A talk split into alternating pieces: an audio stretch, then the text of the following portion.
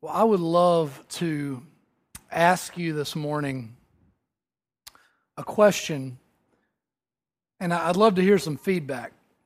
When I say the word religion, what's the first thing that comes to your mind? Religion. Just just call it out. Church, okay? Belief, stuffy, faith, laws, okay? What else? What's that? Many, okay? Cha- chains and, and binds, bind, okay? Guilt, where'd that come from? Guilt? What's that? Followers, okay? Now let me ask you, oh, that's great. Let me ask you this. When I say the word relationship, what comes to mind? Commitment, compassion, love, connection, friendship, safety. What's that? Caring. Okay. One more. Honesty. Okay, good. Now, we're going to take a look, we're going to continue in Ephesians chapter 2. And we looked at the first seven verses last week. We're going to continue into the next three verses today. And as part of our series today, we're looking at this idea of religion versus relationship. Okay? And I think that we can see from the answers and reactions, there's definitely at least a perceived difference between the two. Okay? Now, we talked last week about the fact that God was coming for Christmas. And essentially, God coming actually was Christmas. All right? That was the whole point and the idea and the concept of Christmas, right? So, He's coming for Christmas. We said He's coming and He's bringing gifts. Now, the question that we're going to pursue a little bit more today is the idea of what is the gift that He's bringing at Christmas? What's in that gift box, right? If we were to open that up and look inside, what would we find? Now, we can take a look at Janie and her uh, band of hairdressing warriors up here. And they are really wrestling with this idea of gift, right? There seems to just be this real sense of you know, the, almost almost kind of that old adage of there's no such thing as a free lunch. You ever heard that before? There's no such thing as a free lunch. They're really wrestling with that idea of this, this is too good to be true. This can't be possible. Nobody just gives something like that to someone with no strings attached, right? That's not real life. And so Janie has, has really been wrestling and struggling with this. And of course, the metaphor here is that Janie's been offered a gift, and at Christmas, we're reminded that we've been offered a gift as well. So, the question today, the big idea, if you will, and you can write this down on your paper if you'd like to. The big idea is that when we open God's gift, we find a relationship, not a religion. We find a relationship, not a religion. Now, we're going to take a look at Ephesians chapter 2. And you can go ahead and, and turn there if you have a Bible. If not, it'll be up on the screen, as, and there's also Bibles down here if you'd like to grab one. Now, we know that many things have been done in our culture, in our world, and in our history. Many things have been done in the name of religion, right? There's been many wars that have been fought in the name of religion.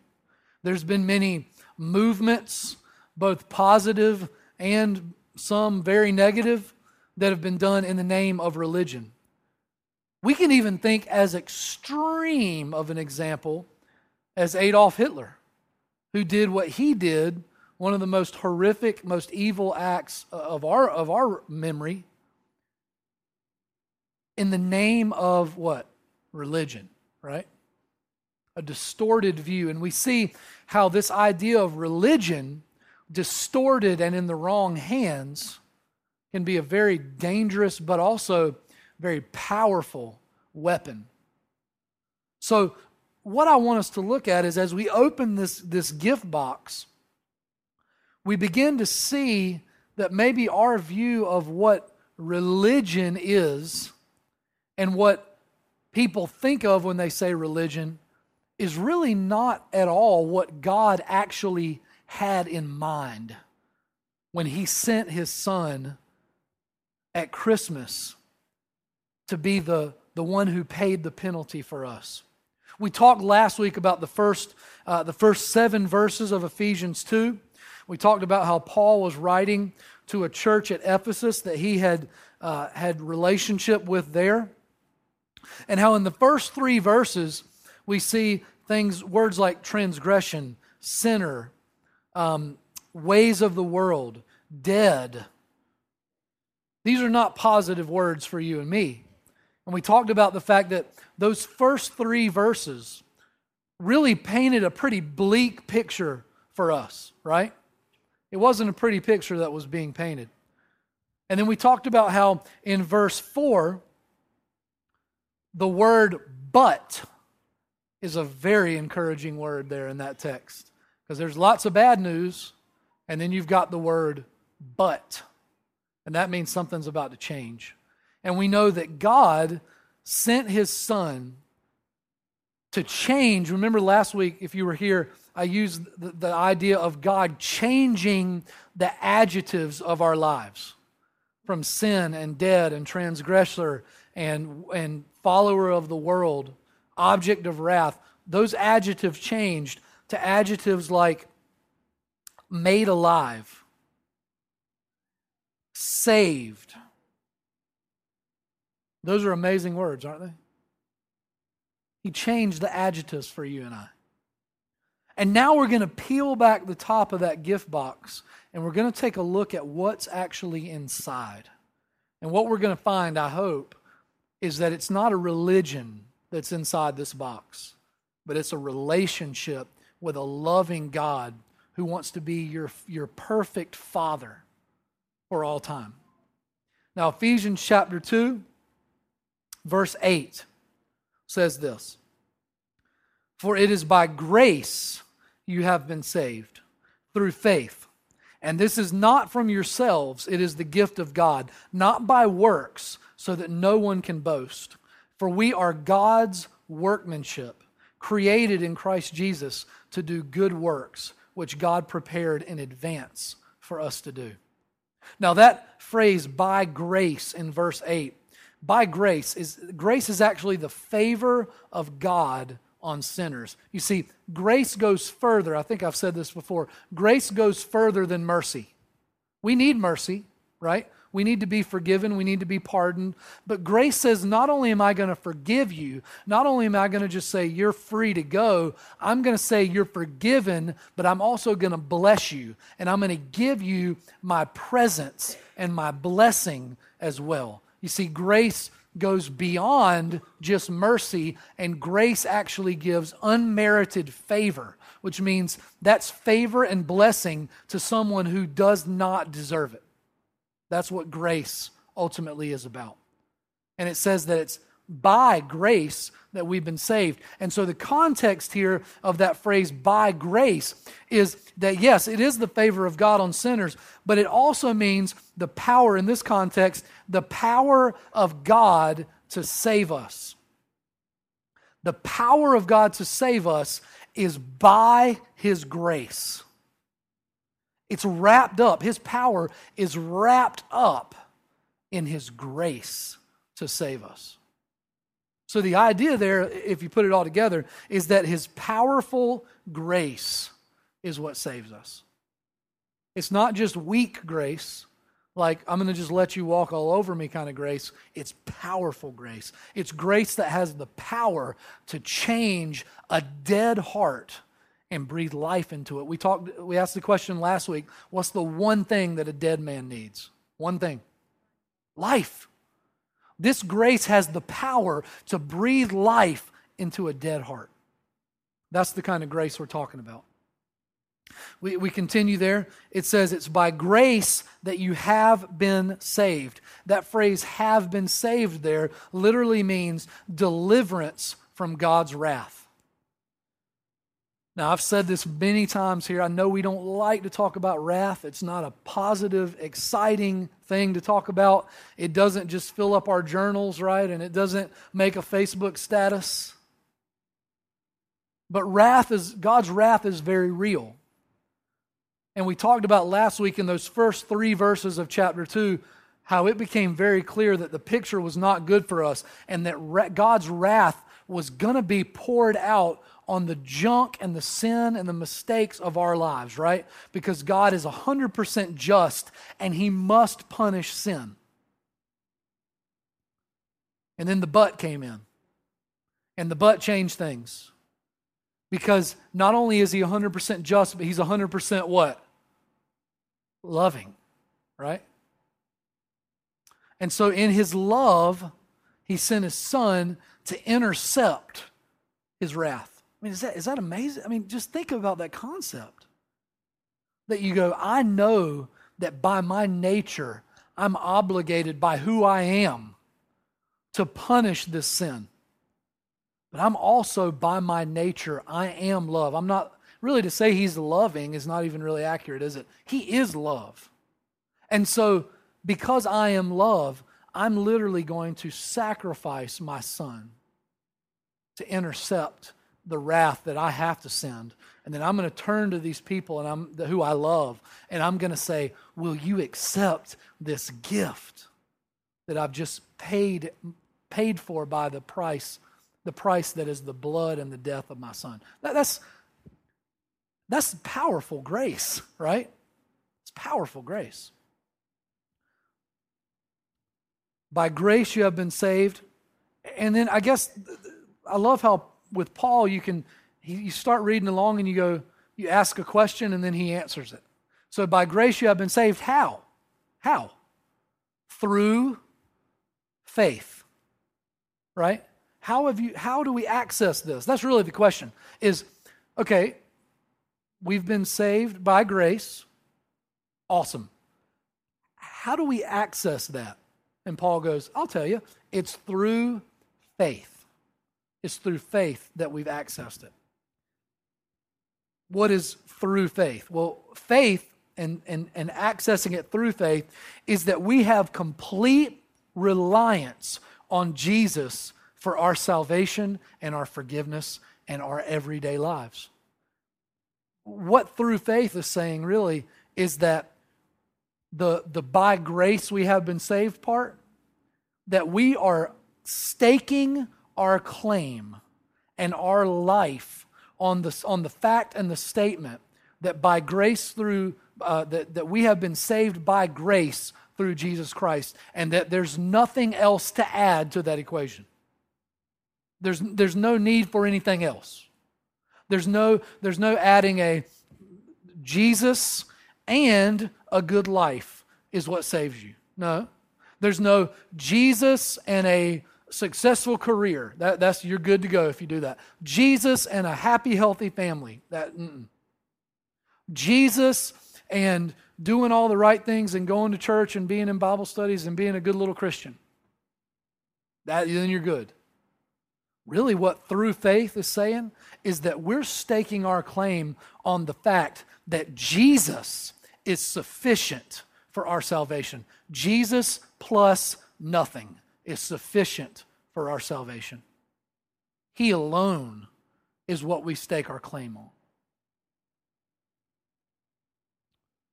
Because of God's favor on us, He shows His power of grace by saving us from His own wrath. And you know what He asks in return? This, this is what's phenomenal. He says, Here's what I'm asking in return. I'm asking in return that you would simply rely on me alone for your salvation. Um, let's be real. In that sentence, who's doing the heavy lifting? Sounds a lot like God is, right? Not us. That seems like a pretty good equation, doesn't it, in our favor? Then it says here, as we continue, you've been saved through faith, and this is not from yourselves, it is a gift of God. So I guess the good news or the bad news, depending on how you walked in here today, I guess, is that this really doesn't have anything to do, it's not based upon anything you've done or haven't done. It's saying it really doesn't have anything to do with what you've done. It doesn't have anything to do with what you haven't done. Now, if, if you walked in here today and you're going, well, wait a minute, I came in here going, I'm, I'm pretty good, right? I'm good to go. I'm a good guy. I'm, I'm, I'm as good as they get. I'm a good person. Well, that might be bad news to you then. I don't know. But for me, it's good news because you know what? In my quiet, honest moments, I know my heart. And I know that there's nothing good in it that came from me. And so it's good news to me that it didn't have anything to do with what I've done or what I haven't done, but that it all can be staked on what He's done. That's good news to me.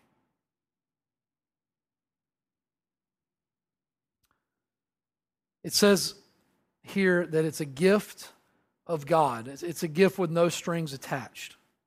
There's nothing you can do to earn it, there's nothing you can do to work for it, and there's nothing you can do to buy it. You see, Janie, bad news. You can't buy this gift, it's not for sale. Because it never had anything to do with what you were doing or not doing anyway, right?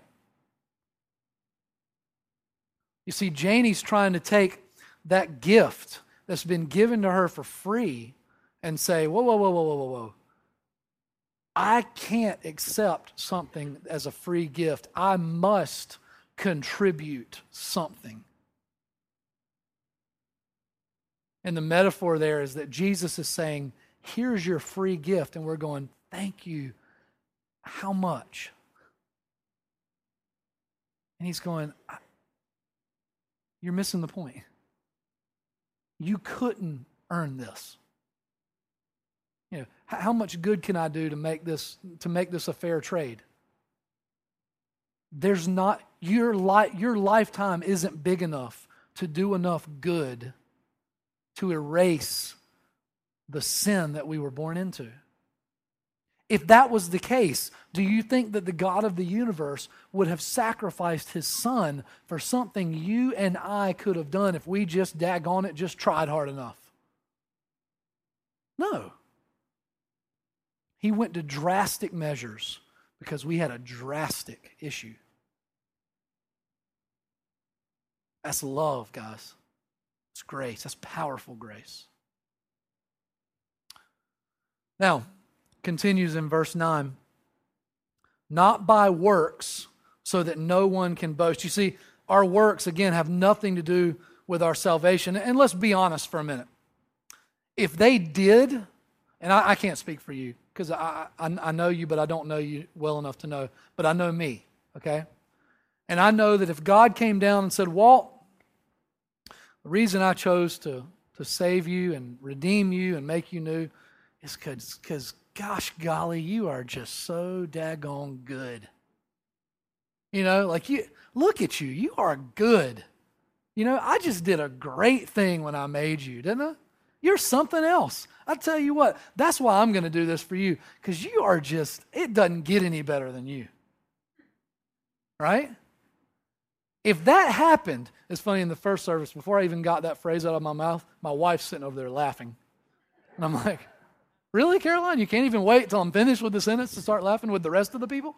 Um, but here's the truth of the matter.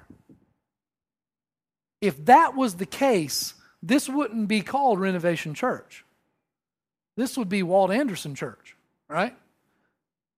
And the problem with all that is, is that it wouldn't be too long, we'd be buying an island in South America somewhere and drinking Kool Aid, right? It's not created to be that way. If you don't know what I'm talking about, go look it up on the internet. Jim Jones. That's what you need to Google. All right? It doesn't work that way. And when it does start working that way, things get really bad really quick. Because God knows that we have a tendency to what the scripture says, we have a tendency to boast, don't we? Look at me. Look how great I am. He goes, There's no room for boasting. There's no room for boasting. You see, as we said the, uh, yesterday or last week, that the enemy, Satan himself, he, he begins to bring us up and make us think that we're all that in a bag of chips, right? That we're great. And then he brings us up so that he can just crash us down. But God brings us down to a place of worship on our knees before God so that he can lift us up. And so that when we're lifted up and we're looking around, we're going, wow, I had nothing to do with why I'm lifted up right now. This is all God. And then guess who gets the glory? Guess who gets the boasting? God gets it. Instead, God offers us this free gift through Jesus. This amazing gift. We open the box and we just see this amazing gift that God, He, he paid it all to give it to us. And you know what response He wants? The response that He wants is really simply us looking at that gift and going, wow. And then saying, you know, the only response that works for a gift like that, it's almost insulting to pull out the checkbook when you get that awesome gift, right? The response to a gift like that is to go, here's Here's my life. The only thing I know to give you after a great gift like that is me. I'm yours.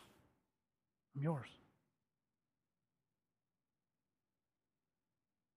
Now we're going to take a look because I, I, think that, you know, religion, this idea of religion, this idea of this disconnectedness from our heart I think that that we probably have some misconceptions. Some of us have probably been hurt by religion. We felt pushed away by religion. We've, we've maybe felt unfairly judged by religion. We've maybe felt that religion didn't live up to the hype, so to speak. Maybe we felt burned out by it because there was no heart in it for us. It was just doing or saying the right thing at the right time, blah, blah, blah. And that, who cares, right? I mean, that's not what it's about. So I want to ask the question what are the things that are not in the gift box that maybe we think are in there? When we open that, that gift box, what are the things that are not in there that maybe we think are in there or we thought are in there in the past? One thing that's not in there is shame. Because God does not deal in shame. God is not the author of shame. The author of shame is Satan, the enemy of God. He's the one, again, who lifts you up to bring you down. He shames you. What God does is something different. It's called conviction. And He, through the Holy Spirit, will bring conviction that puts us on our knees in worship so that we then can be raised up again in His power and so that we can then become more like Christ and continue to give him more of our lives. You see, God doesn't shame us for our mistakes. Instead, he convicts us in order that, that we, can be, we can be rid of the sin and the stain and move forward in repentance. You see, conviction leads to repentance, shame leads to depression. God doesn't want us to be shamed and depressed. He wants us to be convicted, repentant, and set free. That's what He wants. Another thing that's not in the box is rigid rules. Rigid rules. Now, I want you to think about this because I think we got a fi- we've got a fine line here, don't we? We've got a fine line of, oh, God doesn't care what you do, right? Just do whatever. Doesn't matter to God. Just do whatever you want to do, and He's okay with it. Well, He loves you regardless. That's true. But I think there's a fine line between he's okay with it, just do it, and then the other line of, hey, you better watch, you know, it's almost like uh, God's like Santa Claus. You better watch out. You better not cry. You, you know, he's coming to town. He's going to get you. You know, nanny, nanny, boo, boo. God's looking. You know, that kind of thing. There's a fine line between that. And I think that's, that's where Scripture lies with it is that it's not about rigid rules, but you think about a relationship. I want you to think for a minute about the most healthy relationship you've ever been in. It might be a friendship, it might be a dating relationship, it might be a marriage, it might be a family member. Whatever it is, the most healthy relationship you've ever been in. And when you think about it, you go, did I stay in that relationship? Did I did I act a certain way to show this person I cared about him because there was a rule that I had to do that? Right? No. You don't stay married because of a rule. If you do, you stay married in misery. You don't stay married because of a rule, because if your heart's not connected to it, you know what? It's not going to last. You're going to bail eventually. You don't stay in a friendship because there's a rigid rule. Eventually, that friendship's going to fizzle out, right? Now, think about my relationship with Caroline. It's not perfect, but it's really good, and I love her very much. And I, I was thinking this week um, that uh, on the 7th of December, 10 years ago, I asked her to marry me. And, um, and I, I, actually, she actually asked me that morning, Do you know what today is? And I'm like, December 7th, 2012. Like, what? It's Tuesday. You know, like, what? Um, and, uh, and she was like, it's the day that you, and then it actually hit me before she said it. I asked you to marry me on this day. She said, that's right, that's right. And, um, and I think about, I think about that. And, and she obviously said yes, which is good because I put on an entire concert. Um, and if she had said no, it would have been really embarrassing. Um, but she said yes. And I think back on that. And if it had just been about a rigid rule and just we're getting married and it's a contractual agreement and da da da da da. When she'd have said yes, it would have been like, oh, thanks. You know, high five, fist bump, awesome. You said yes, let's go to the movies or something. You know, I, I don't know, right? But instead, she said yes. And what did I do? Like a six month old baby, I cried my eyes out. Okay? And then we had a big dinner and celebration with friends and family. And then we were we had this engagement and eventually we had another party where we got married. And it was wonderful. And, and even to this day, we, you know, I'm, I'm not always perfect at this, but I, I try to pursue her and love her and show her that I care about her and nurture that heart, right? Because the thing with rigid rules is our heart is not connected to rigid rules, right? We don't connect our, I, I mean, I guess there's some strange people out there, but for the most part, we don't go, I just love a rule. I, love, I got rule books in my library at home. I just love rules. Rules are the best, you know. I like to hang out and talk about rules. I mean, that, you know, that's not most people because there's no heart connected to that, right? But when your heart gets connected to something, it's no big deal to stay within the lines, right? When your heart gets connected to somebody and you want to spend the rest of your life with them, you don't go, well, I guess I won't cheat on them since it's a rule. You know? like, I mean, seriously. You go, you know what? I'm not going to cheat on them because I love them. I'm, I'm, my heart's connected to this person, right? It's the same with God in that He's going, I do have a way that I want you to live. And it's, it's best for you besides just giving him glory, which it does, which is really the big point, but besides that, it's just good for us to live that way. It's better for us to live his way. He says, There is a way I want you to live, but it's not a rigid rule. It's that I want your heart involved in, my, in your relationship with me to the point that your heart is going, you know what? It's a joy to obey God. It becomes a joy because my heart's connected to it. And I want to be faithful to Him because look at that gift.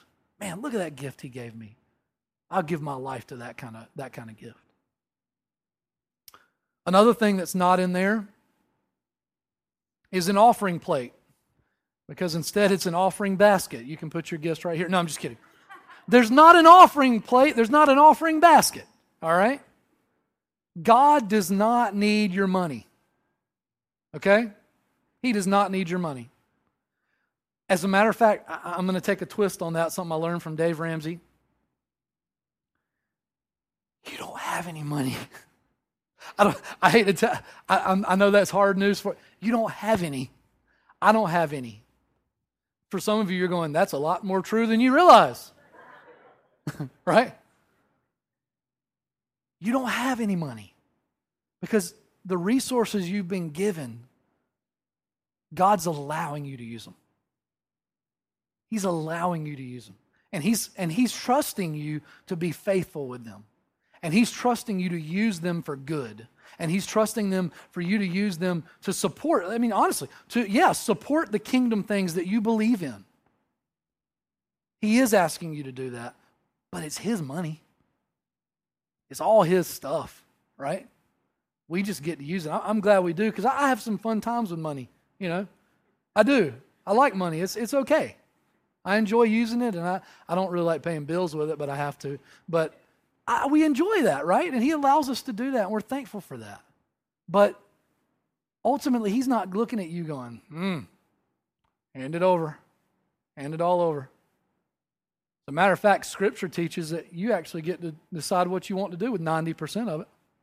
Pretty good deal. What other deal gives you that? I'm going to give you some money. I mean, think about that. If, if I gave you a $1,000 and said, you keep 90% and give 10% to somebody else, you wouldn't go, well, how dare you tell me I got to give 10% to somebody? That's terrible.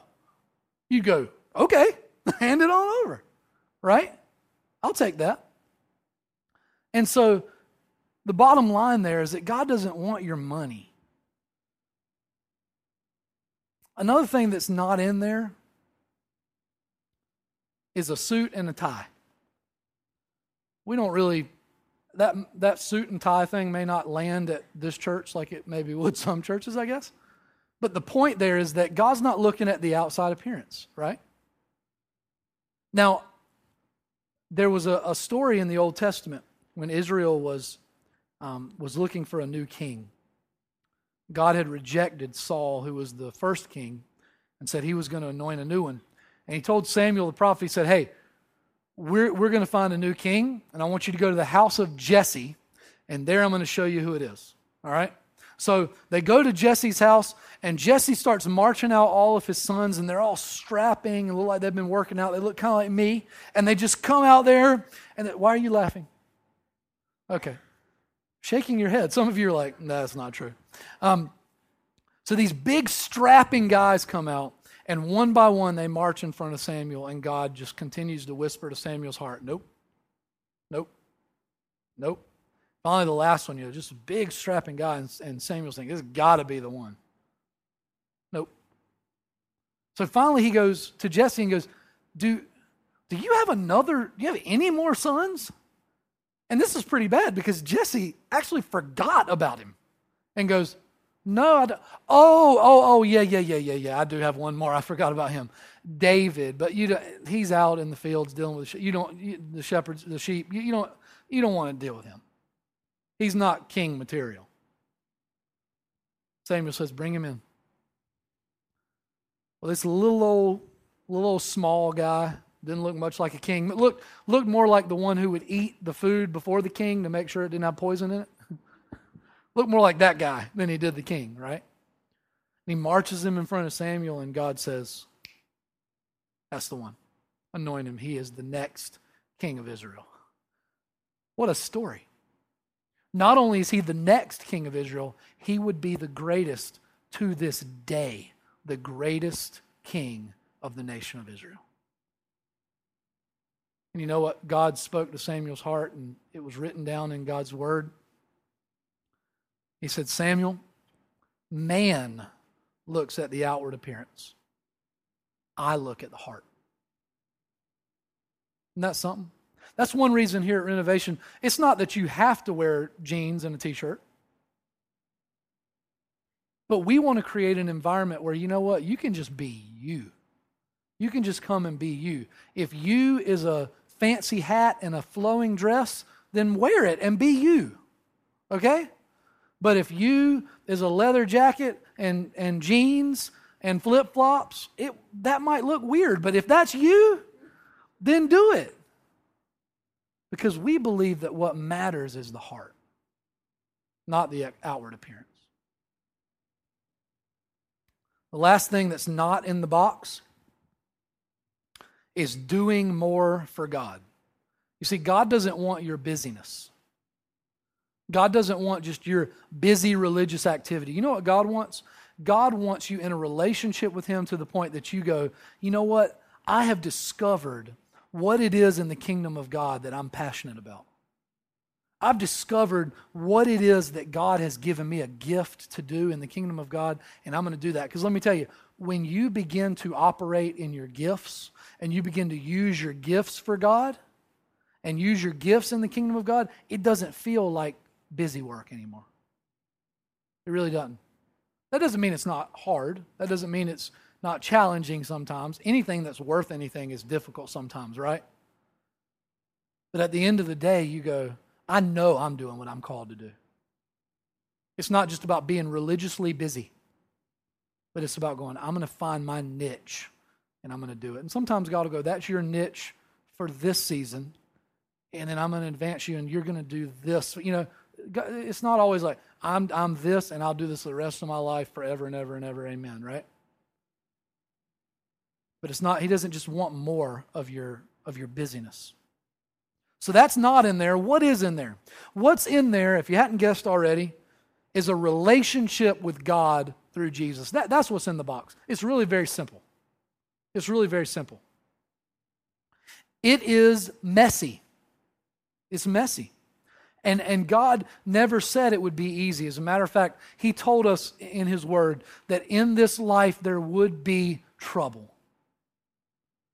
He said, But take heart, I've overcome the world. He also said, If they hated me, they're going to love you, right? if they hated me, they're going to hate you. And he also, he also said he never promised the road was easy, but you know what he did promise? He said, I will be with you always. He didn't promise a pristine path, but he did promise his presence. It still leaves us with questions at times. I still have questions. I can be driving down the road and going, I, I have this moment every now and then where I go, this doesn't make any sense. When I mean this, I mean this, all of it. This, all of it. I go, this is crazy. This makes no sense.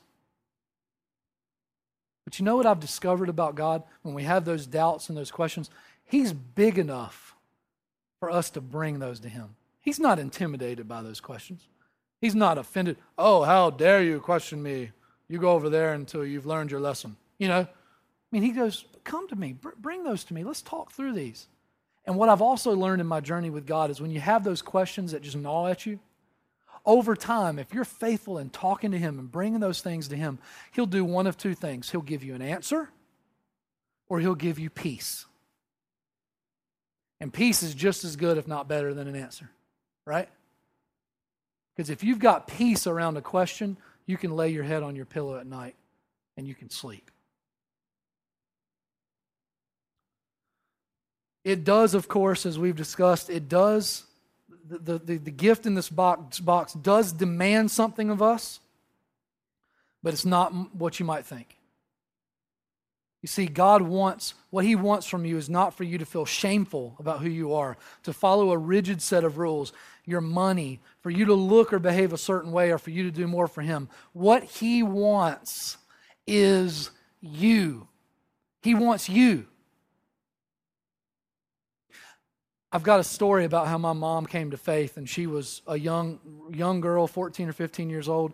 She said her brother was at some Boy Scout thing at the church up in, in Virginia, and she was sitting outside smoking on a cigarette and um, waiting for her brother so she could walk him home.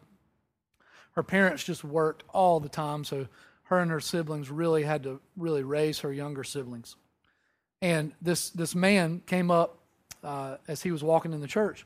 He sat down and talked to her and and he, he began to ask her about faith and about did she did she know Jesus? Had she put her faith in Jesus? And she said, Well, no. And And um, he said, Well, would you be interested in doing that? And she said, I, I knew I had him. I had him. She said, I knew I had him because I said back to him, I said, Well, I would, but I'm not willing to quit smoking. Because she thought, Well, this guy's going to tell me I can't be a Christian if I smoke, right? And, um, and he looked back at her and he said, Oh, that's, keep smoking. That's, that's fine. You don't stop smoking. And she prayed a prayer of faith then. That seed took some time to grow. But it wasn't too long uh, after, after they were married, my mom and dad, that they said, you know what, it's time that we actually take this seed that God planted in us as kids, and it's time for us to let this thing grow. We're going to start actually living out our faith. And I'm so thankful they did. So thankful they did. But you see, if, if he had harped on that little detail, I'm not here to discuss whether you can smoke or not. That's, that's not the point. But, but the point is, if he had harped on a detail of, well, you're right, you're going to have to put that cigarette out before we pray this prayer, right? She might not have prayed that prayer. God says to you, let's worry about the details after you belong to me. After you belong to me, let's walk the details out because he's big enough to do it. And guess what? He has he has a holy spirit who can begin to work in your life and work you through these things. Guys i'm telling you please if you don't hear anything he doesn't want you to be a part of a religion. He wants a relationship with you that's at the heart level that's what he's longing for with you a couple next steps. We, we've got a great opportunity for you to just discover and jump in and just sort of run around in this whole God, Christianity, Bible thing. It's a course called Alpha, starts January the 9th at 6 o'clock. It's going to be a great time. Some of you have done it already. If you haven't done it, I encourage you to do it. If you've done it already, what a great time to grab a friend and bring them with you on the course, okay? it's a great time to really talk through all these things that we're talking about. And it's such a safe, um, non threatening environment to discover God's plan for your life. It really, truly is. And then there's another thing that I'm doing. I'm calling it the 90 day challenge because I think the greatest way to grow a relationship is to learn the person that you're in the relationship, to learn their story your spouse, part of what compelled you to them, besides you looking across and going, that's a good looking sucker right there, right? I mean, look at them now. You're going, that's changed a little, but that's okay. I'm kidding. I'm kidding. besides the attraction part, was the fact that you heard their story and were compelled by it, right? And this no different with God. So what we're going to do is, is I'd like to, it's, it's not going to be like a group or a course or getting together at the church or anything, but I'm going to be reading starting January 1st. I'm going to take 90 days and read through the Bible. Okay? Just, to just experience that story all in one sitting. And I'd love for you to join me. And what I mean by that is I'm actually going to be using a blog to be posting and interacting about what we're reading. Okay? If you'd like to have some face to face time to talk about it, I'm all for that. But I know that 90 days to get through the Bible is, is it's pretty ambitious, right? And so maybe the internet's a way that you can kind of tune in, you know, a couple times a week and maybe have some comments. It's partially selfish, to be honest, because I really want to do this. And I love the idea of having some accountability of folks that are counting on me to help you walk through this process. And so I would invite you to do that. There's a link there. There's also um, on that link, the, the most recent post has a, um, a document that has the whole plan, the 90 day plan there. You can go and, and load that onto your computer and print it. Um, if you're not a computer person, I'd be happy to, to make a copy of it for you. It's just a way to, to, to get involved in his story, right? What a great story he tells us through his word. You know, I think that as we as we come to this table, as we do every week. It never amazes me, and I, and I, hope that you guys don't feel this way. I think George and I we, we definitely feel that, that this is the case. I hope that you agree. It just never feels like it's forced to end here to me. I, I, don't, I, don't, I don't think you feel that way either. It seems like it just, if, we, if we're preaching God's word, we can land at this table, right? And I think that what I'm, the, the angle I'm thinking of today around this table is that if Jesus just died for a religion, this table wouldn't have much meaning, would it? It wouldn't really matter. But since he died for a relationship, it has huge significance, right? It's also interesting to me that as he broke the bread and he said, This bread represents my body broken for you, wasn't it interesting that even the act of doing that was in the context of a meal which a meal happens in the context of what? A relationship, right? It all began there. He said, This is my body broken for you. And when he poured the wine, he said, This wine represents my blood poured out for the forgiveness of your sins. He didn't say it was poured out for a religion, he said it was poured out for the forgiveness of your sins. Those are relational words, aren't they? Very highly relational words. I'd love for you to just take a few moments as the servers come and just think through that relationship. I don't know where you stand. You might say, you know what? I need to really spend more time on this relationship. In any relationship, if you don't spend time, the relationship withers. Maybe you need to spend more time investing in this relationship. Maybe the 90 day is an opportunity for you to do that. Maybe Alpha is another great opportunity. You're really investing in this relationship. But then there might be some of you who go, you know, for the first time, the light bulb just kind of came on for me. I want that relationship. I, I, I, know that I don't have all the answers, I don't get it, all of it but I'm not going to wait any longer till it's all figured out. I'm just going to step in and we're going to work. Me and God are going to work this out. Maybe that's you today. There's going to be some folks on the corners there who would love to talk to you further about that. Okay? They'd love to pray with you. If you need healing or have an issue that you need prayer for, please go. But if you want to begin that relationship, I challenge you to just, it's just a few steps, right? to go and let them pray with you, and you can begin the greatest journey of your entire existence.